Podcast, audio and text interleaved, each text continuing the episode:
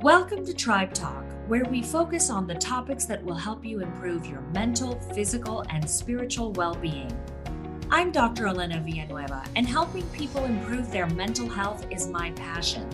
I'm Ann Hutira, and nutrition is my passion. Together, we invite you to be a part of our tribe and learn how addressing the root causes of your symptoms can bring you improved health and wellness.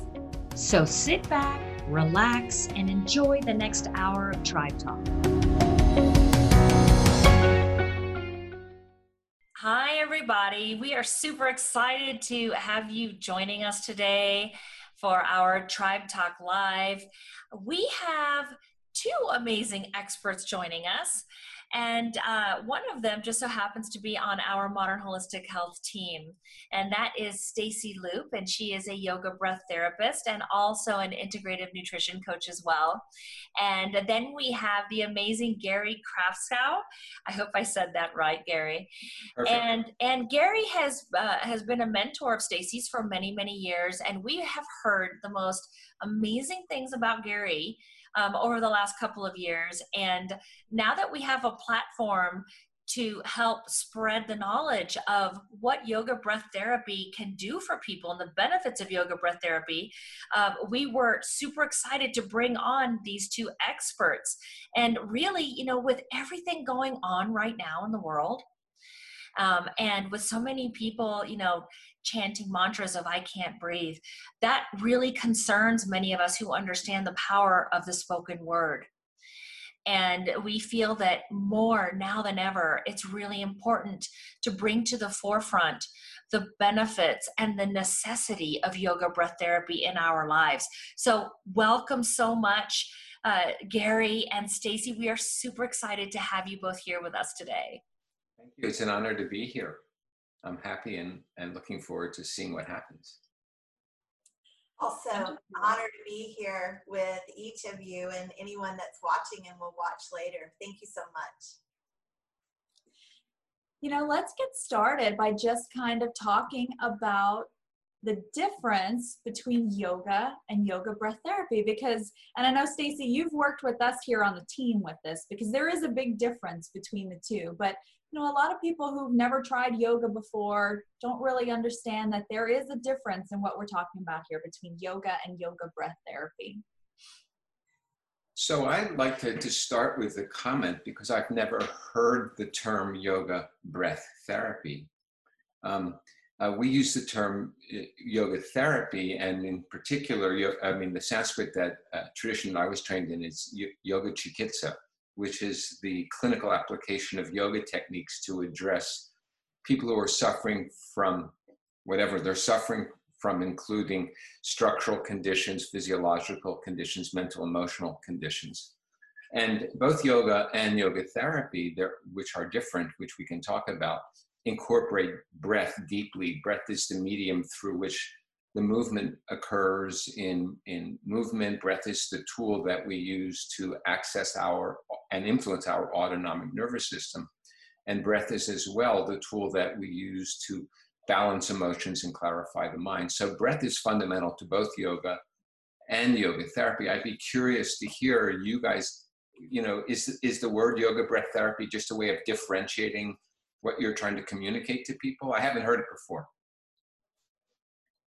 I, I can speak to that. I think that, yeah, that we were really trying to emphasize as a team that one of my main tools, as you've taught me, Gary, for working um, as a yoga therapist, because truly that's what my certification is in, is in yoga therapy.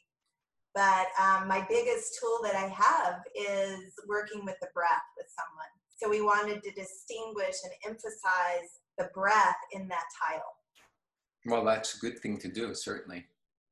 so your question was about the difference, and and um, so for me, breath is implicit in yoga as well as yoga therapy. So uh, just for the sake of me using language that I'm familiar with, so I don't stumble over myself, uh, let me just talk a little bit about yoga and then yoga therapy and the differences. Is that kind of the absolutely yeah? Yeah. So I mean, I think that and and I want to say this respectfully. There's a general sort of um, uh, in the public, including the yoga public, uh, a lack of understanding of the breadth and depth of the yoga tradition.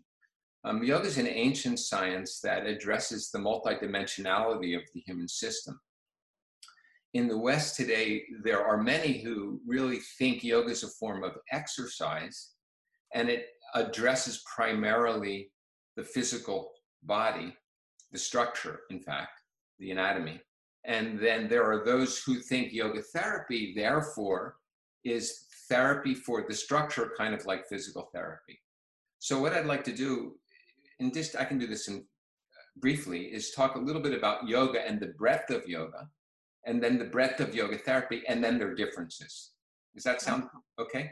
Yeah, absolutely. So, um, you know, the, they are, and let me just add quickly that yoga therapy is a subset of yoga.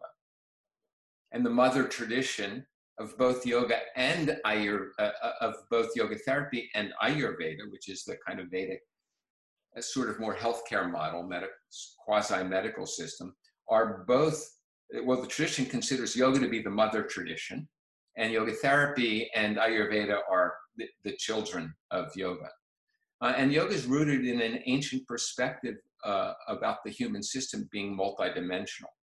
Multidimensional means, just using Western language, we have a, a gross physical anatomy. That means our, our skeleton, our bones and their alignment, our muscles which move, move the bones, uh, our, uh, uh, and our uh, joints, actually the, the bones in their alignment, the joints in their stability or range of motion, the muscles, their symmetry and asymmetry, and then our movement patterns. So that's our physical structure. But we also have our physiology, our organic processes. I always joke with trainees that I'm training what's, after all, more important, your hamstrings or your liver? Um, and, you know, so yoga isn't just about your hamstrings, it's actually more importantly about your liver, your physiology. And we can relate to our physiology through yoga methodology, through the breath. The breath is that one conscious system controlled by the autonomic nervous system that's immediately accessible to conscious control. So it's a doorway between your conscious awareness and your autonomic processes, your digestive system, your cardiovascular system, obviously your respiratory system, your immune system, etc. And then we're not just an anatomy and physiology, we're also a, a, a mind. The mind includes our emotions and our changing emotional states and then also our stories, our cognitive sort of identity in the stories we tell ourselves about ourselves and the world around us. And so yoga is also about balancing emotions, uh, transforming dysfunctional or negative emotions, transforming resentment to gratitude, etc. Uh, and then also uh, rewriting the story, becoming aware of our cognitive bias, our unexamined ideas, the group thinks, so that we can see things clearly as they are, and then from that make choices that influence our behavior. So yoga is about the whole thing. yoga is not just about asana practice. Asana is the tool the ancients evolved to help us with our structure, to help create alignment in the bones, range of motion in the joints, stability in the joints, strong muscles, release chronic contraction, release tight muscles, strengthen weak muscles, and identify dysfunctional movement patterns that cause repetitive stress injury, and do neuromuscular reeducation. Not only that, though, we use the breathing in asana and then pranayama, the art and science of breathing, to influence our physiology, to regulate our cardiovascular system, to balance our hormones, to stimulate our immune function, to improve our digestion, so that breath-centric work in asana and pranayama is very foundational for working not only with anatomy, but also with our physiology. And then pranayama is primarily that science that also then influences the mind, but not only breath for emotions, but also chanting, mantra. You talked about the power of language, and then also meditation for the mind, for the emotion, for the stories, and then through consistent practice, the ability to change our behavior. So come out of our addictive and dysfunctional behavioral patterns. And so that's the scope of yoga. And yoga therapy is a subset of that. Yoga is ultimately about awakening self realization. So when we use the tools of yoga, we're trying to understand and transform ourselves and ultimately become free. And yoga therapies can be much more, although it's a subset of yoga, so those goals are important in, uh, in yoga therapy. Yoga therapy is specific, like if you have a back pain, we can use these movements, not about learning to master your body or learning to master the, the movements, but to use the movements to help you relieve your back pain. If you're not sleeping well, then we use breath centric movement and pranayama to help us uh, create sympathetic parasympathetic regulation and to calm sympathetic overdrive so that we can sleep more. If we're having emotional disturbance or pain, then we're using the techniques of chanting, breathing, and mantra to balance our nervous system and to uh, shift our emotional state. So yoga therapy is like the, the, I would use the phrase clinical application of yoga tools focused on individuals' short-term and long-term goals in relation to their health. And then what we're doing with both yoga and yoga therapy is training people to do their own practice so they become more independent in their own health care. So I talked a lot, so I'll stop for a minute. I hope that's okay. I, that I was confess, a great explanation. You know, I'm not very yogic, but I'm drinking coffee, so it's morning here in California. that was a wonderful explanation, and I think that really kind of clarifies it for people watching the difference between yoga and yoga therapy and how, how to use it. Now, Stacy works with our clients, you know, here at Modern Holistic Health using yoga therapy and has gotten such great success with that. I know everyone that I talk to who's worked with Stacy on some of these specific practices really compliments her and, and says how effective they are in helping treat specific issues that their body's dealing with. Yeah, I mean, I think, you know, like a student could go to a yoga class and they're learning yoga. They're learning techniques of movement, techniques of breathing, techniques of meditation. When a client goes to a yoga therapist, it's less about learning yoga than helping them manage their condition and learning tools that they can apply for themselves to manage their own condition. So it's kind of a different orientation, although it's one, really one tradition. And it's great. I mean, it's, it doesn't work for everything, but actually it can help anybody suffering from anything because it at least empowers them to do something through their own efforts that impacts and influences their own condition. Absolutely. And i know you worked i read in your in your bio that you worked on a couple of studies with the national institutes of health and one of those was for um, correct me if i'm wrong using yoga therapy to help with anxiety um, and a lot of people going through anxiety in the past couple of months and everything that we've been dealing with in, in our nation and around the world how does someone go about using this to help with with issues of anxiety? Well, of course, that's a complex question. Yeah. But um, let me uh, let me say that um, when you have a state like anxiety, um, we use that term, and remember we're multidimensional. So anxiety manifests in our structure. In fact, one of the common symptoms of anxiety will be neck and shoulder tension or TMJ, gritting your teeth, right? Another symptom of anxiety, more physiological, is that we can't sleep well. Our sleep is disturbed. And actually, you can have a kind of condition like irritable bowel syndrome, which is a, a, can be secondary to a symptom of chronic anxiety. Now, inflammatory bowel disease, IBD, would be something different, although anxiety can complicate that. So anxiety can manifest in structural tension. It can manifest in physiological things like irritable bowel syndrome or like sleep issues. It could also create uh, cardiac arrhythmia uh, because, because of the impact of the mind on the autonomic nervous system and then via the autonomic nervous system influencing cardiovascular or digestive system. So di different people will have different symptoms of anxiety physiologically. And then there's a whole emotional component to anxiety, uh, worry, fear, etc. Uh, and then agitation uh, and distraction. And then out of that can come dysfunctional behavior. And we're seeing lots of dysfunctional behavior in the world today as well. So uh, anxiety, anxiety it, uh, it creates kind of, it's like stress in the autonomic nervous system. So there are things that we can do if we, we go piece by piece. So I have structural tension as a secondary to anxiety. So without even solving the root cause of the anxiety, which we'll get to, I can use movement to release the neck and shoulder tension. Adapted breath and movement to help you identify the mechanism of contraction in re- anatomical contraction in response to the anxiety trigger and learn to release that tension. I can use breath techniques to help me uh, sleep better. I can use breath techniques to help balance my cardiovascular rhythm or breath techniques to actually help me soothe my digestion. And then I can use chanting and meditation techniques to help me manage my emotions and then meditation techniques to revision what is the source of anxiety or my relationship to the anxiety.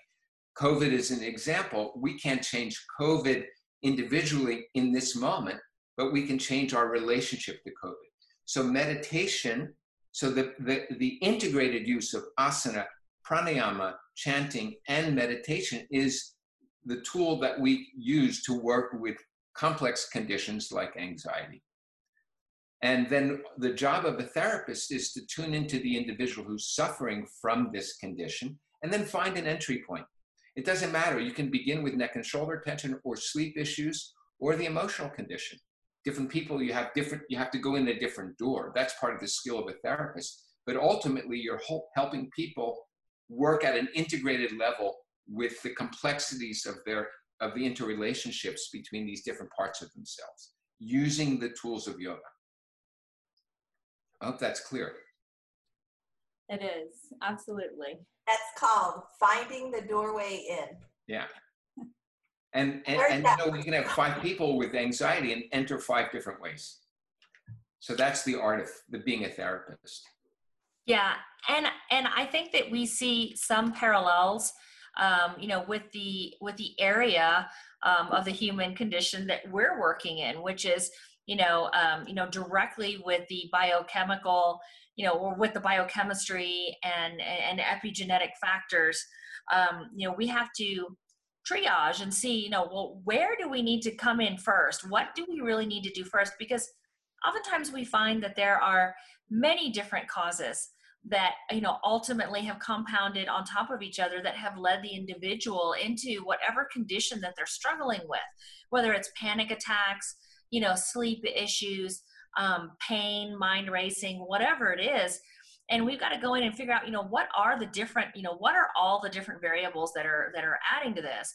And then figure out well you know what door needs to be opened first so that we can start addressing this. And sometimes we have found that you know having them uh, go and do some work with Stacy first um, or having them go do some uh, some resonance repatterning like with Rosita first um, really needs to be done before we address anything else to even see if we can open the other doors. Sometimes you know we know that if we try to open the other doors first it's it's essentially going to open up a pandora's box and and we really need to go in and we need to start addressing some of these other you know parts of the of that of that individual before we go in and start trying anything with you know lab testing and you know changing their diet you know asking them to change their foods or asking them to make these changes or take these supplements or whatever. And so you know that's that i think that that's super important. And you know skilled therapists really understand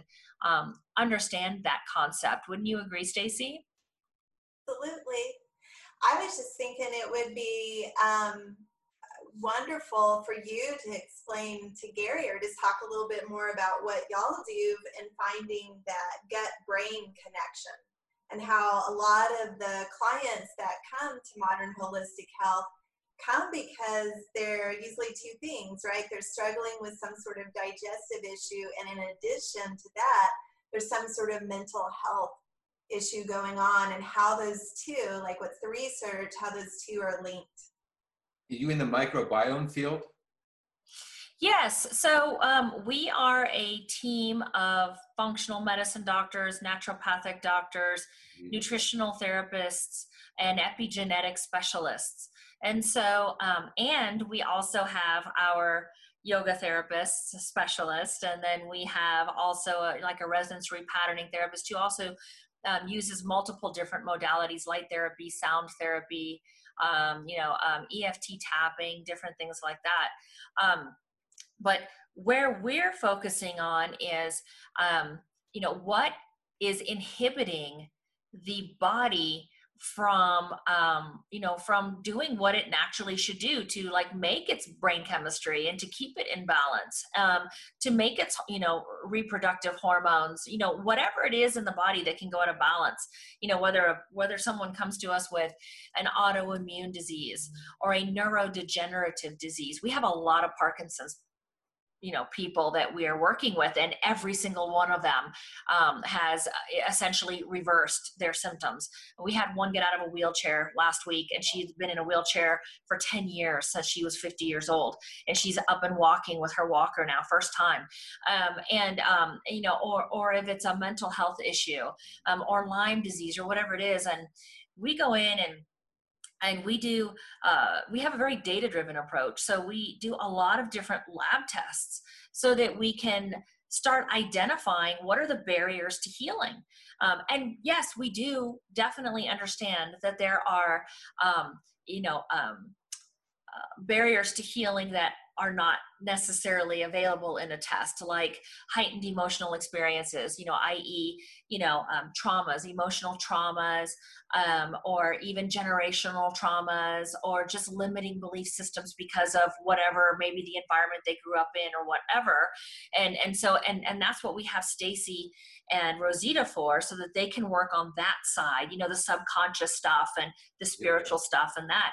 And then we work on all of the stuff that we can find in data so like we're looking at their genetics we're looking for underlying mycotoxin infections like you know mold mm-hmm. infections um, different types of bacterial infections that we know can you know not only affect the microbiome but can directly affect brain chemistry production and conversion of different brain chemicals and such. Uh, we also look at environmental toxins, so we can actually test for those. Um, many, many different environmental toxins, um, and and once we can identify what these roadblocks are. Um, then we can start, uh, um, you know, actually coming up with solutions and protocols to help remove these different barriers, whether it's mycotoxins or or environmental toxins or uh, or a multitude of different things. And you know, once we can remove these different toxins, these different barriers, and get them out of the body, um, you know, then we can really go in and dial down on a lot of gut stuff. Because people who have any type of chronic illness, they all have gut issues, whether they realize it or not. And we can actually test for that now. We can actually test to see if they have a breach in their gut barrier. We can even test to see if they have a breach in their blood brain barrier. Um, so all of these things are testable, and you know whether the individual has uh, you know a direct gut symptom or not. And we teach them that you know that uh, we've got to remove these things that caused the problems in the first place and then we can go in and we can heal the gut we can heal the blood brain barrier we can stop the body from attacking itself you know all these big antibody responses that people are having. And so yeah that's i mean kind of in a nutshell that's the side you know that's the side that i do. But will I you be my doctor. I mean everybody needs to find medicine has to i think personally has to evolve in this direction because this is this is so wonderful to hear you say that Thank you. Thank that you. we add as yoga people, and most importantly, is we're empowering individuals to discover what they can do for themselves to support themselves as they work with experts like you guys. So it's a beautiful compliment. Thank you. Thank you. You know, I really feel that um, that with all of the changes going on in the world right now, and in, in you know, and in the United States, um, you know, I I see um, from my perspective, from what I'm seeing through my view box, you know, I see that a lot of things are breaking and a lot of things are crumbling, but I see it as a beautiful thing because, you know, we can't change and we can't have new and better. We can't do better until the old stuff breaks. And our health system, it is breaking. I mean, it is so obvious that it is breaking. Um. And for those who are watching carefully, you know there is a huge opportunity for for a, a totally different model. Um, i feel the same way about what you do. You know we need to incorporate a completely different model so that we can truly have future generations that are healthy and vibrant and happy and and live full of joy and know mm-hmm. how to live in their power and create the world that they want around them. And until what we have completely breaks and falls to the ground we're never going to be able to have that. And so i'm super super excited to see what's happening and i'm excited to be alive in this time to get to watch this transformation because when people like you and people like us can rise up and show people that hey there are answers and solutions you are not broken taking a pill for an ill is not the only solution and you know don't worry if it hasn't worked for you and you've been if you, you've gotten sicker than you've ever been taking all these medications because we're here to help you Yeah. You know, Wow, you have um, so much passion. That's so beautiful to hear. yeah thank you Yeah. thank you see why I wanted to work with her, Gary. Yeah, absolutely. It's like she. I mean, you're a passionate, excited, vibrant person, Stacy. So I can see your team. Wow, it's extraordinary. Yeah, and look at Anne over here. Look at her passion. You guys. Wow. Well, this is so important. You know, to be able to have medical people who understand the multidimensionality and the interrelatedness of everything and not only then are using data but also helping individuals learn what to do with that data. You know having good therapists who can help them and then and then us who can train them what they can do on a daily basis to help them manage their own condition. It's a perfect combination. It's a perfect combination because what you're doing and what we're doing is we are putting the power back into the choice of the individual. We are teaching them to be their own guarantee. We are educating them uh, so that they can take care of themselves and not blindly do what we've been doing for the last 50 or 60 years which is you know we go to the doctor we just blindly believe what they say. And you know and and then when we can't get better we start scratching our heads. And when we go back and ask them how come we're not better? and they scratch their heads then we all think we're broken. And and you know but people like you and people like us you know we are we are here educating people and we're teaching them that there are answers there are solutions. You know you just need to you know just gently don't be afraid take your blinders off and start looking around you because there's so much out there that can help you. You know we have taken people and i know that that you guys have too work with people who have been chronically ill in in, in a multitude of different illnesses or diagnoses for years. And we can take these people and completely turn them around where they're not only not attached to their diagnoses anymore they're out telling the world about it. Don't attach yourself to your diagnosis. Don't believe that you are your diagnosis. There are answers and there are solutions. And so, you know, whenever people come to us and tell us, oh my God, you changed my life, thank you so much. I just tell them, I say, go out and spread the message. You're so well educated now. Go out and pass it forward and tell people about this type of work. Yeah, this phrase uh, is something I use in training therapists all the time. You know, one of the first insights in yoga is you're not your diagnosis. You're not your self concept or your ideas you have about yourself. You're not your limitations. And beautiful. Well, I think I think there's full agreement here. Gary, um, Yeah. on that note, can you talk a little bit about your history with um, your brain tumor and like going through that process of Yeah, I mean, you know, it's interesting. One, one, people ask me that, about that, and, and, and so in 2004, I was diagnosed with a 3.6 centimeter schwannoma in the cerebellopontine angle. So I know that's very technical, um, but it means it was a, a benign tumor, but it was big in a very dangerous location. Um, and it, it's the people that usually have that, usually just what my doctor said, neurosurgeon said, is drop dead. It's kind of sudden death syndrome because the uh, brain is so plastic. So as the tumor grows, it was pushing the brain stem all the way to, in my case, it was on the left to the right by the, uh, and when it hit the skull, it couldn't go anywhere and any further. The brainstem couldn't move any further, and that's when all the uh, the symptoms manifested. Um, and uh, I knew enough about my body to know something bigger than I could influence was going on. So I took myself in, and he said, "You dodged a bullet." Basically, I had a seven-hour surgery.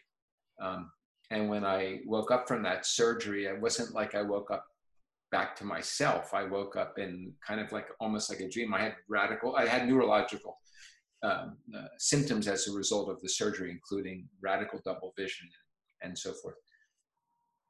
Um, and you know what's interesting that uh, that I felt sort of centered and stable, um, and I was using inner practices because I've been this this happened. Uh, I was in 19, in 2004, so I started this inner yogic journey in, in 1973. So I had you know decades of experience, and I, I was stable emotionally. Um, and I was, as I was sort of coming out of the surgery, I said to my neurosurgeon, "Do I need some kind of therapy?" And he just looked at me. He didn't know anything about my background. He said, "You know, I think you know more about this than our therapists do." because he was watching me do little micro movements with my hands and reintegrating my myself. Um, and what was interesting for me is that as a therapist, I didn't know know any more actual knowledge than I had before the experience. But after the experience, the clients that I more and more people started coming to me with life-threatening, uh, even terminal illnesses. Um, people who were living with chronic disease and people that had life-threatening and even terminal conditions started coming to work with me and there was a difference in me because of that experience that enabled me to be more fully present with them. Uh, and so for me you know this these life experiences if you don't freak out about them but you learn from them they're, they're fuel for our own growth and transformation. And i just feel like i'm I'm lucky that I had all of this work in me because even after, after diagnosis, there was no asana and there was no pranayama even because it increased cerebrospinal fluid pressure.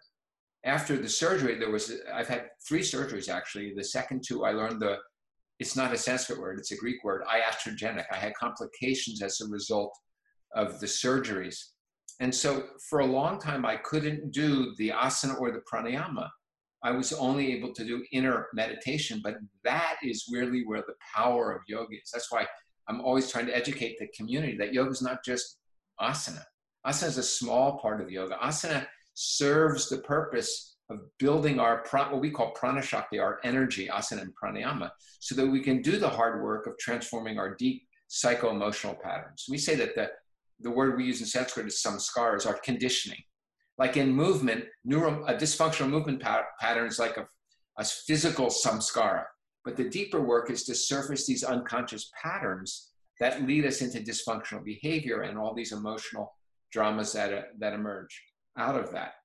And as you guys know, even a lot of our physio- physiological diseases are related to our activity that are related to unconscious patterns in eating, and emotional stress with the, with money and opposite sex or family relationships. So anyway, what I learned from my brain surgery, uh, it took what I already understood to a very different and experiential level. It wasn't just an idea anymore. I, I, I using that word privilege, I feel like my childhood was relatively stress free. I feel like I was very fortunate and I had always great teachers. I was in India when I was 19, and I became a student of Krishnamacharya and Desikachar when I was 19 years old. So how did that happen? They say it's because I've been doing this many lifetimes. That's the only reason it could have happened. So I feel grateful. But when I've had suffering, which I've had a few, like I got married and that changed things. I had a kid, that changed things. I got brain surgery, that changed things. I had a divorce, that changed things. Whenever I'm challenged, uh, I've learned and deepened. And I feel like these, what I learned mostly from brain surgery, I, someone asked me as I was emerging from it, what have I learned? And I put my hand up and I went like this. Just sort of letting go of my attachment to my ideas. Um, uh, and but I think it's very important that we see our health challenges and our emotional challenges as opportunities to grow, to help us understand and to grow. And I think that's the big lesson, since you asked, that I got from my brain surgery that whatever happens, it's an opportunity to grow, to mature, to deepen, and then to be more able to be more present, uh, interested, open, compassionate with the clients that you're working with. Because once you've gone through it, you can really have a different level of relationship to what they're going through. And isn't it also just amazing how the very people that need you who are going through something similar find you after you have walked through that storm so to speak and you've come out of it on the other side you know empowered and with the knowledge to know how to handle something like that and how to walk through it you know people find you. And we are amazed every day um, as coaches you know we have all been through our different you know health struggles. Um, you know mine with you know really terrible physical and and mental um, uh, you know debilitation when i got really really sick at one point in my life. And and um, it took walking through you know opening up letting go of everything that i held true and everything that i thought i knew um, to be able to then you know or taking the blinders off to actually see what what was there and that things could be totally different. And that started my journey to healing. And now i attract people from all over the world with neurodegenerative disease and chronic stuff where the doctors are scratching their heads going well, we don't know what to do with you you know take the xanax and go home take this lexapro and go home you know and and Anne, you know who has struggled with uh, with uh, celiac you know and um, and hashimoto's you know now that she has walked through that uh, uh, you know and she started with me as a as a you know as a patient like four years ago and she walked through it and and and now her whole life has changed and and she now wants to pass it forward and, and help as many people as she can around the world. So she left her career as a news anchor and now does this type of work and people find her. You know people find us for these different things.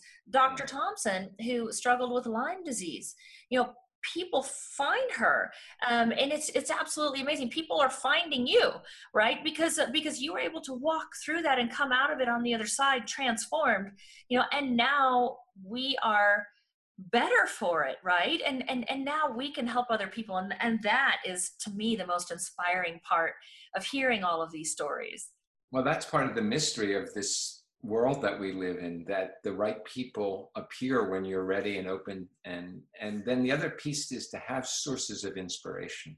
Like for me as a young man to find a teacher that had held authentic knowledge and was really no nonsense just really the real thing. So that when i did run into this uh, life challenge um, I had that also as a sort of an anchor and a, a sort of both a, an anchor and a sort of like a compass to help me keep moving forward in the right direction. So to be that for others, to not make it seem like it's about you. And that's been the problem in our field, in the yoga field, not only the yoga field, in the religion field as well, where individuals make that, them somehow act as if they're indispensable in your own growth and transformation or healing.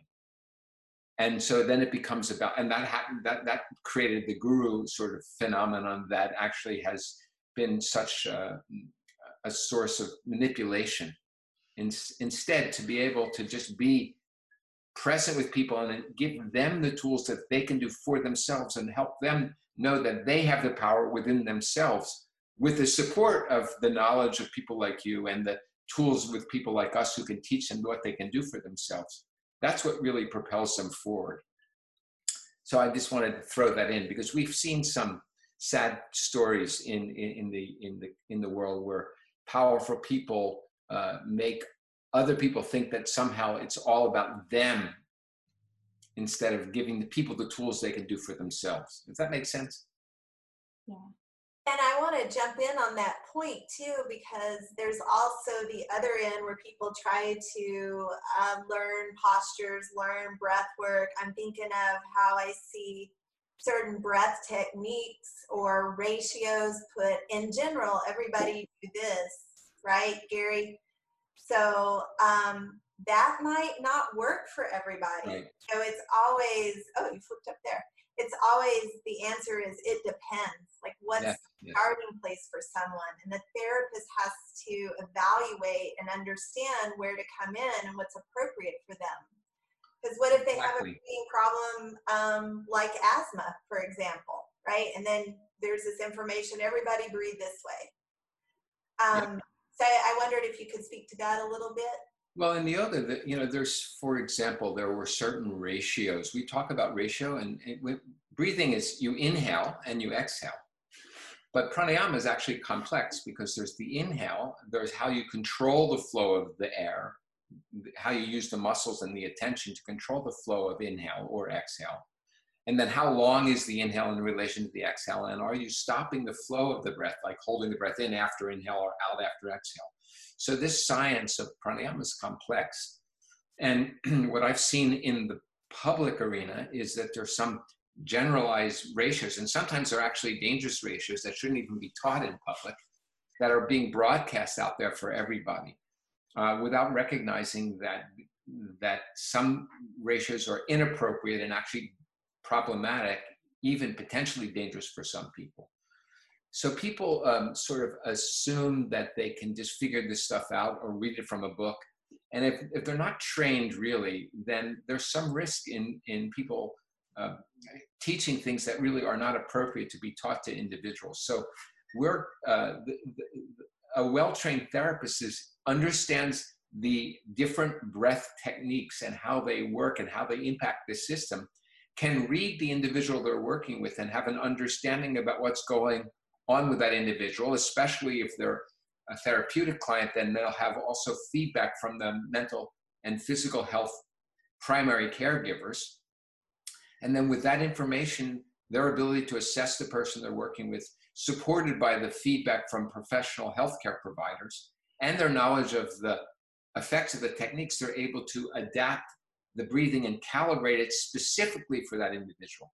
So it's risky for people. We say that um, the the safety valve of pranayama is that people won't usually do it. But then if they're going to do it, we give them cautions. Uh, don't do this, don't do that. You know, I don't know if you want me to give any of that detail in public. And then, and then more importantly, if you're really going to do these practices, seek out a qualified teacher or therapist before you explore it, because you can create imbalances in your system.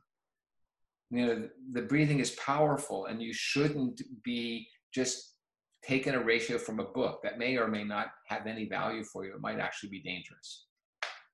And one of the things that I learned um, early on with Gary, because we have a long relationship, don't we, Gary? We're getting older. Together for a long time. Yes. Um, I was in my mid 30s, and um, I'm not there anymore, but we've been together about 16 years or so, something like that. And uh, one of the first things that Gary ever taught me was breath is the deepest movement pattern you have. So um, I think that's profound and working with the breath, all right? Like the first thing that happens when you're born is you inhale. The last thing that happens before you leave this body in this lifetime is exhalation. So breath is with you all throughout life, your lifespan, and it's the deepest movement pattern we have. Um, I wanted, okay, were you gonna say something? I'm just going to say that, you know, I think you're right that the, one of the very most important things that we can offer people is uh, that they can influence their system, again, at a multidimensional level, through understanding and beginning to work with their own breathing. And it's right there. There's nothing closer, really, than your breath. And by working with your breath and learning how to do it safely, we can influence every aspect of our lives. Beautiful. So I, I just got a question. I'm dying to to jump into this part of the conversation because we're actually on with the two of you who are experts in this. But um, you know, because I I consider myself like you know I know enough to know what I don't know, kind of a thing. That's a good thing to know. Yeah, and um, but but but you know, we I I have you here, and I think this question is so important for those who are listening, and we're recording this, so for those who will be able to listen later, um, there have been protests going on all around the country, as you know, and um, I have you know never seen seen anything like that. Um, I've never participated in one, and um, you know, being here in Denver, we heard that there were going to be protests, and we live in downtown right now, and so uh, I decided I wanted to go. And my husband and my son, who have been visiting, my son has been visiting, um, they decided to go with me because they said, "Mom, you know, we don't want you to go and go there alone because we, you know, there may there might be pepper spray, there might be rioters, like you know, people like you know, we want to make sure that you're okay." So I had like you know them, they were flanked on either side of me. And we and, and we walked into downtown. I'm sorry? They're protecting you that's great. Yeah they were protecting me. I was like i could do this on my own and they're like no no we're gonna go with you. And so we went because i just i needed to see this for myself. And um and and i saw so many people with signs and then chanting you know i can't breathe i can't breathe i can't breathe. And i feel like you know I can understand why they were saying that because of you know what had happened to this individual. Um, but knowing the little bit that I know about the spoken word and the power of the spoken word, and then and then also understanding how powerful our breath is, and it, it can control you know every part of our body and our thoughts and all of that. Like it's all integrated together can you speak to me? I mean, have you had any concerns or what are your just personal thoughts on that? Because as I was there watching this and I was really like taken aback, like I didn't even know what to say because as I realized that what they were saying could be affecting them and creating a whole new reality for these people speaking those words like like a chant like it's almost like they you know i started thinking oh my gosh are they putting a spell on themselves? And then I, and i mean and that sounds kind of woo woo but you know we can always we can always use different words you know and just say oh my gosh are they manifesting future problems with their health because they are saying i can't breathe totally unknowing you know they're they're trying to be in support of something that they're believing in and they're trying to speak out against mm-hmm. you know um, human injustice you know um, but when I saw that, I felt alarmed inside and I thought, oh my gosh, they should not be saying that. And I just want to hear from, the, you know, two experts here because I hear you talking, you know, using words like, you know, pranayama and these, you know, things that I just want to know, you know, what what are the potential effects that these people are going to have by by doing what they have done so I have a couple. I was wondering when you started talking about this, where is she going to go with this? I have no idea what she's going to ask. So here's what I would say about that. Now that I've heard you and and reflect, you know, I can reflect briefly on what you're saying. I wouldn't worry that people who say in a protest, I can't breathe, they're not saying that they can't breathe. They're saying that we need to breathe. And you know this guy said i can't breathe and you didn't listen. So they're but it's not that they're using a mantra that is repeated over and over again with deep connection to the meaning of that mantra and the feeling that it invokes that can influence your system. But i doubt that they're sitting in meditation saying i can't breathe i can't breathe over and over again so saying it a few times in a protest the message i hear what you're saying you know maybe you should they should be saying he couldn't breathe you know get off his neck you know. That's really what they meant. They didn't mean i can't breathe. So i hear your compassionate concern for them.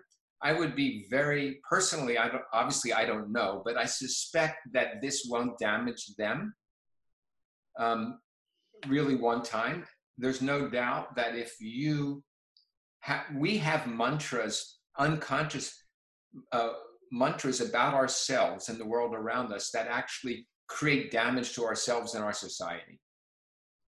And so we need to be aware of how our words are impacting ourselves and how our words are impacting the people around us. And we need to use our words. This is our teaching in yoga that we need to use our words to speak what's true and to elevate everybody towards what's highest and true. That's what we should be doing with our language. Speak the words that are true and that elevate everyone around you, bring people closer together and elevate people towards truth. So that, that that's how I would think and the way I was told what we should do. But I, I hear your compassionate concern. I would recommend that people who are using that don't say that all the time. They're just making a specific point and they need to be mindful of why they're saying it. If they're not and they start repeating that as a mantra, that would be dangerous for them. Right. That's right. how I that's how I I would say allow us to breathe. Allow us to breathe might be a little more powerful, Yeah. right? Like I mean, it's like you said, like get off the neck. We're collectively here um, to have our voices heard, and let's do, allow us to breathe. Yeah. Yeah. You know, Gary, let me let me jump in here because we were talking about you you were talking about the importance of breath and and you know, I did this little experiment on myself the other day, knowing you and Stacy were going to come on and we were going to talk about breath. And I told myself, you know, I'm going to just pay attention to my breath for the entire day. I'm going to consciously pay attention to my breath. And I've been doing yoga practice for many years, but I haven't gone for the past few months because of all this, you know, things happening. And I noticed that I was walking around taking very shallow half breaths all day. And that had become my normal to kind of not really take in a full breath. And becoming aware of that really woke me up and brought that to my attention. Hey, you haven't been breathing how you should be breathing. What is your advice for someone listening who's never done any type of yoga, never done any type of yoga therapy or breath practice? What is some tips that you can give them to where they could start paying attention to their question. breath? Let me first comment on your first comment and then I'll add some, make a suggestion. So, most of us are, more or less all of us, breathe somewhere, this is just a range, between 15 and 20 breaths, that's inhale, exhale, in a minute. So, most, most of our daily activity, the breathing is fairly shallow. That's normal. That's not a problem by itself when we begin to work with our breath, then what we're doing is lengthening the flow of inhale and exhale so that we're, instead of, for example, taking 15 uh, breaths, or let's say 20 breaths in a minute, which means if you're taking a 20, 20 breaths in one minute, that means each breath is three seconds, correct? You can do the math. So if you're doing your yoga asana and you're inhaling five and exhaling five, that's 10 seconds. That means you're only taking six breaths a minute. And if you're doing pranayama, you might be taking two breaths a minute. Or if you master pranayama, one breath a minute. So what we say is that it's it's fine to, and everybody just breathes fairly shallowly throughout the day. But if you begin to work with your breath, so that you spend five minutes, even five minutes every day, doing nothing but being present with your breath and gently lengthening the flow of inhale and exhale. And I'll give a specific suggestion it can change your whole life. It doesn't mean that throughout the day you're going to be breathing fewer breaths a minute, although there is an anecdotal story in the yogic tradition which says that you have a finite, don't take this literally, please, anybody who's listening, you have a finite number of breaths in your life. And so when you completed that last breath, your life is over. So the teaching was to lengthen the flow of your breath so that you live longer. I mean, pranayama, one of the meanings of the word is also to extend the life force, which has been uh, then um, translated as living longer. It's really not exactly what it means. So, but this five minutes a day with your breath every day will change your life. And the way to do it, I would say, is just to sit and just look at what the natural flow of inhale and exhale is. And then very gently but progressively over three or four minutes, slowly lengthen inhale and lengthen exhale until you reach a comfortable maximum. So- length of inhale and exhale, and then stay there for a number of breaths, maybe a half a dozen or a dozen breaths. And then very slowly, progressively shorten inhale and exhale until you return to normal breathing. That's safe. Uh, and it will be really powerful if you actually do it. So start just sitting, bring your attention to your breath, feel the length of inhale and exhale, and then slowly, gently make inhale and exhale a little longer, and then a little longer, and then a little longer until you reach a comfortable maximum length of inhale, because usually exhale is longer than inhale. And then stay there for a number of breaths, and then just gently but progressively or sh- uh, shorten until you come back to normal breathing. That can change your life, and it's safe. And, and I think anyone can do five minutes. So I love that. I love that little tip for anyone out there who never really done a breathing practice, that's a it's a great place to start. Five minutes a day. And and if you can't do five minutes a day, do it five minutes three times a week. Mm-hmm. Or if you can't do that, do it five minutes once a week. But just start. If you start, it'll change your life. It really, I mean this, has the potential to change your life. That's wonderful. I love that. Um, we've got a few questions here, and I thought this might be a good time We've got, it looks like we've got around five minutes left or so um, for our uh, podcast today.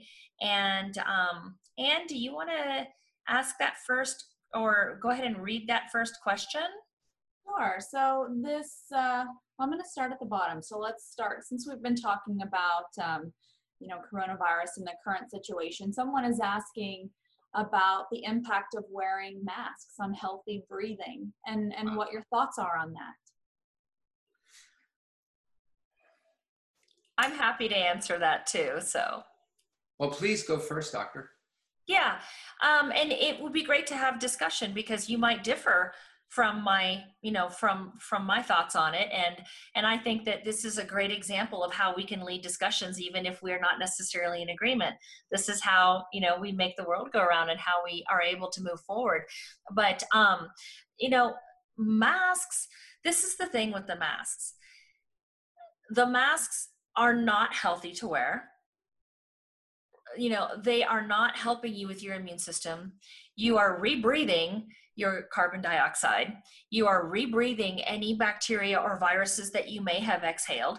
And believe me you're breathing in viruses and bacteria all day every day. We have more bacteria and viruses living on us and in us than we have human cells.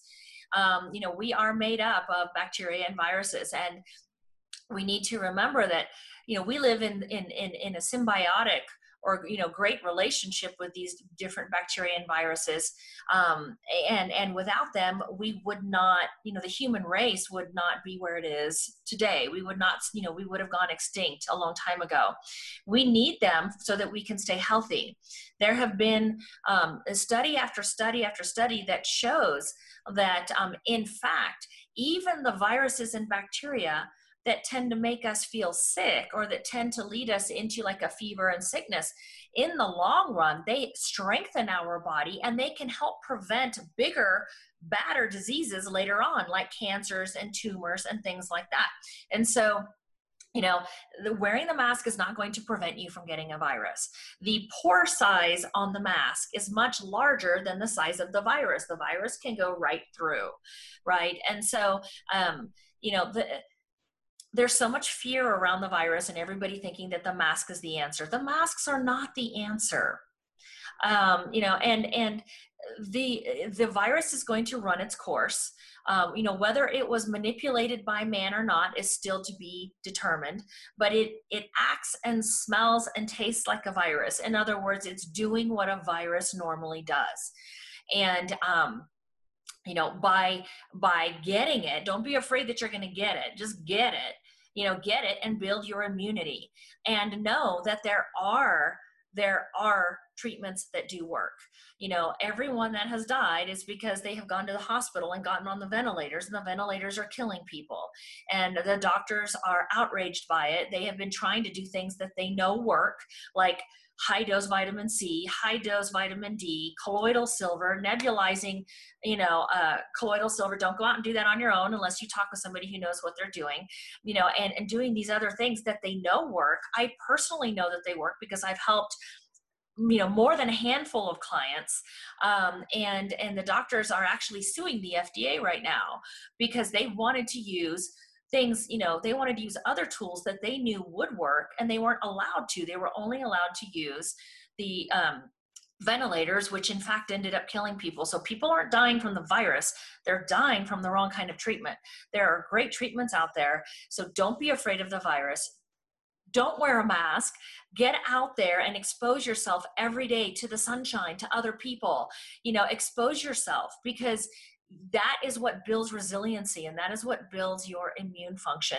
Wearing a mask is going to make people sick and i'm really really concerned about that actually.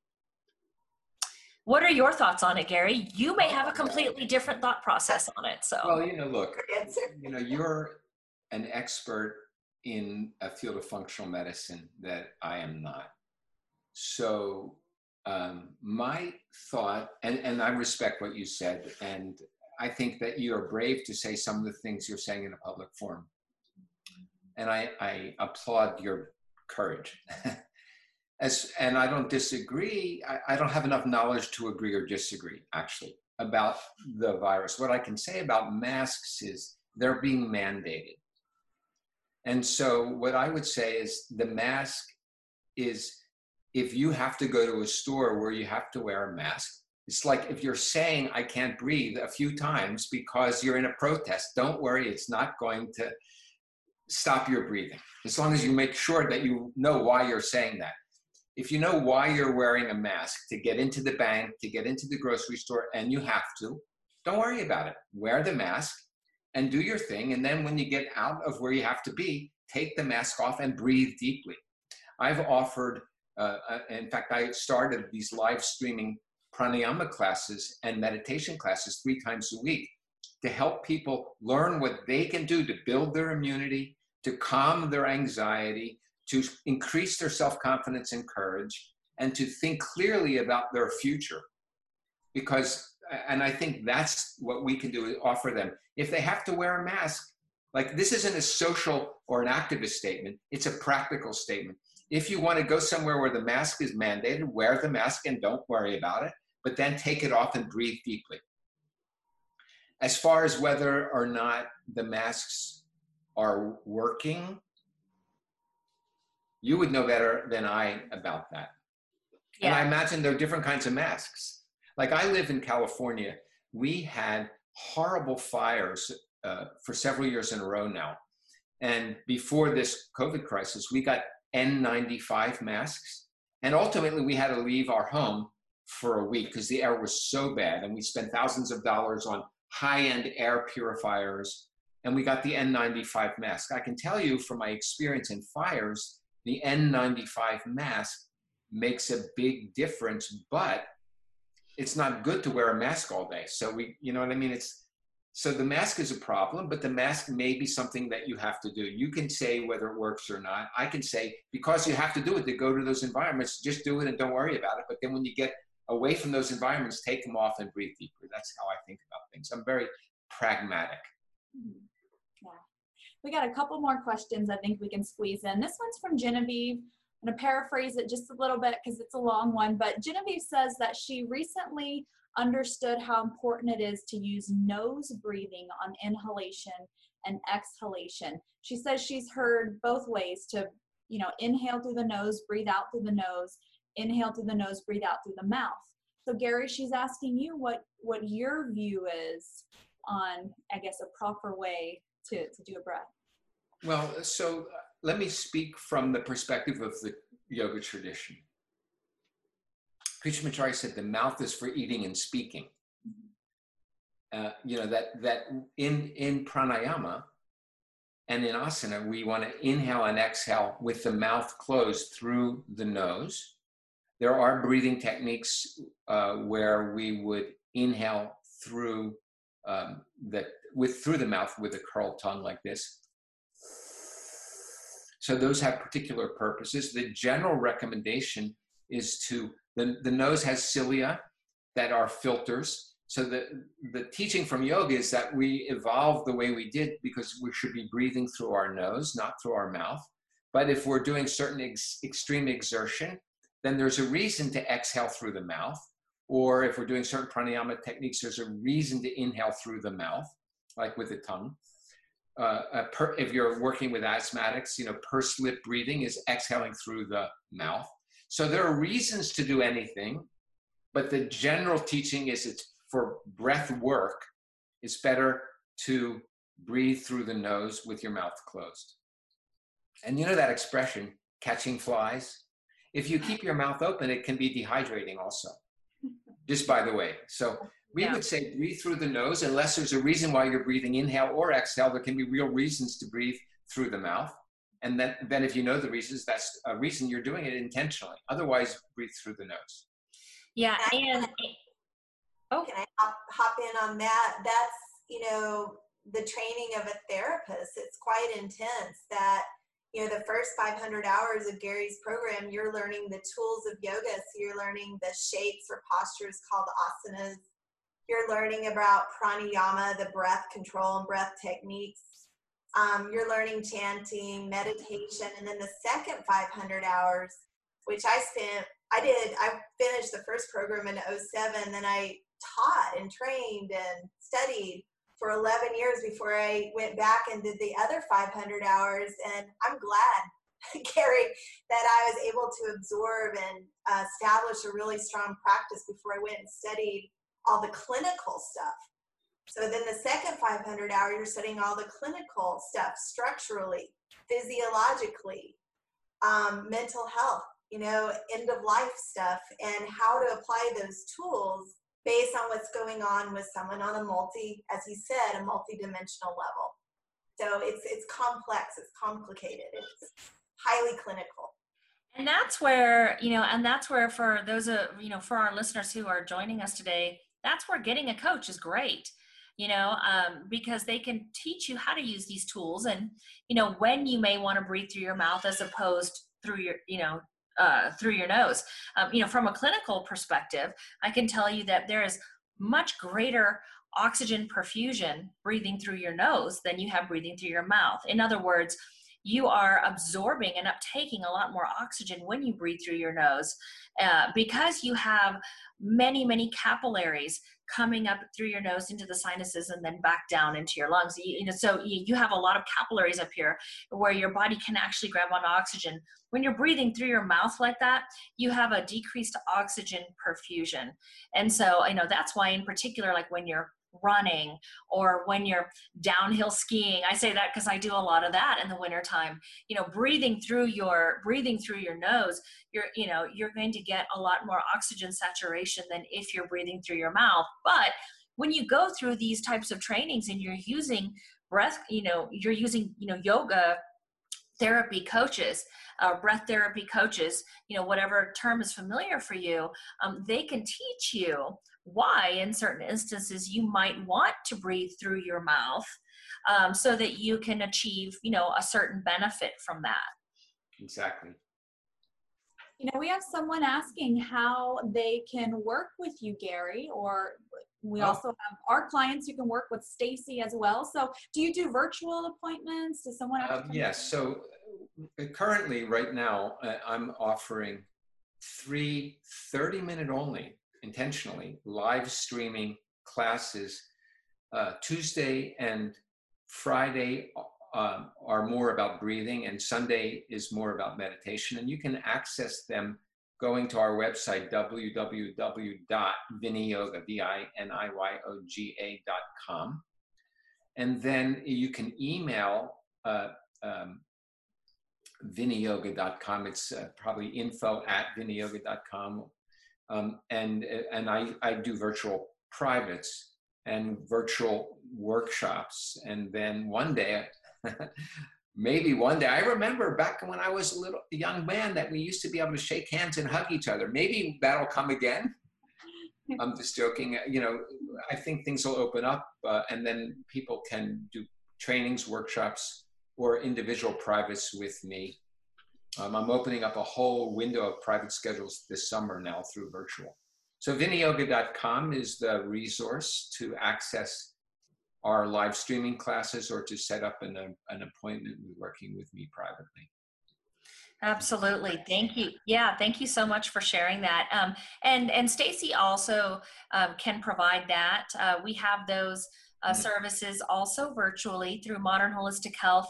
You can go to our booking page on modernholistic.health.com and um, and you can book with Stacy as well. So remember, right here you've got two amazing experts, and so you know whichever one resonates with you, then you know take some action. Um, these are And powerful. Find a functional medicine doctor. I mean, this stuff. I, I mean, you know, from someone in this field, I'm probably the oldest person here. In this field of healthcare for 45 years, um, if I had only met someone like you, doctor, uh, it, you know, 30 years ago. I mean, I just really feel that this is the cutting edge of modern medicine, and I really want to give it a thousand percent support. Uh, really, thank you for the work you're doing, you guys. Thank you. Thank you so much. And we would love to have you know both of you back again. So we will definitely be in touch with you gary. Thank you so much. And Stacy, thank you.